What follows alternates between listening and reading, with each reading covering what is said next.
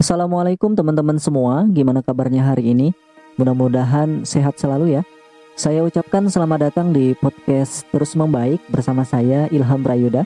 Oke, di sini kita nanti akan banyak sharing membahas hal-hal yang positif, hal-hal yang bermanfaat, tentunya hal-hal yang akan membuat kita menjadi lebih baik lagi.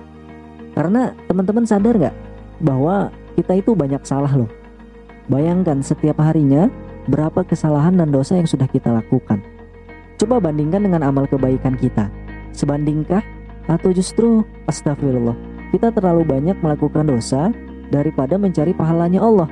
Nah, lewat podcast Terus Membaik ini, kita akan banyak sharing bagaimana caranya agar kita bisa menjadi manusia yang selalu produktif dan terus membaik tentunya.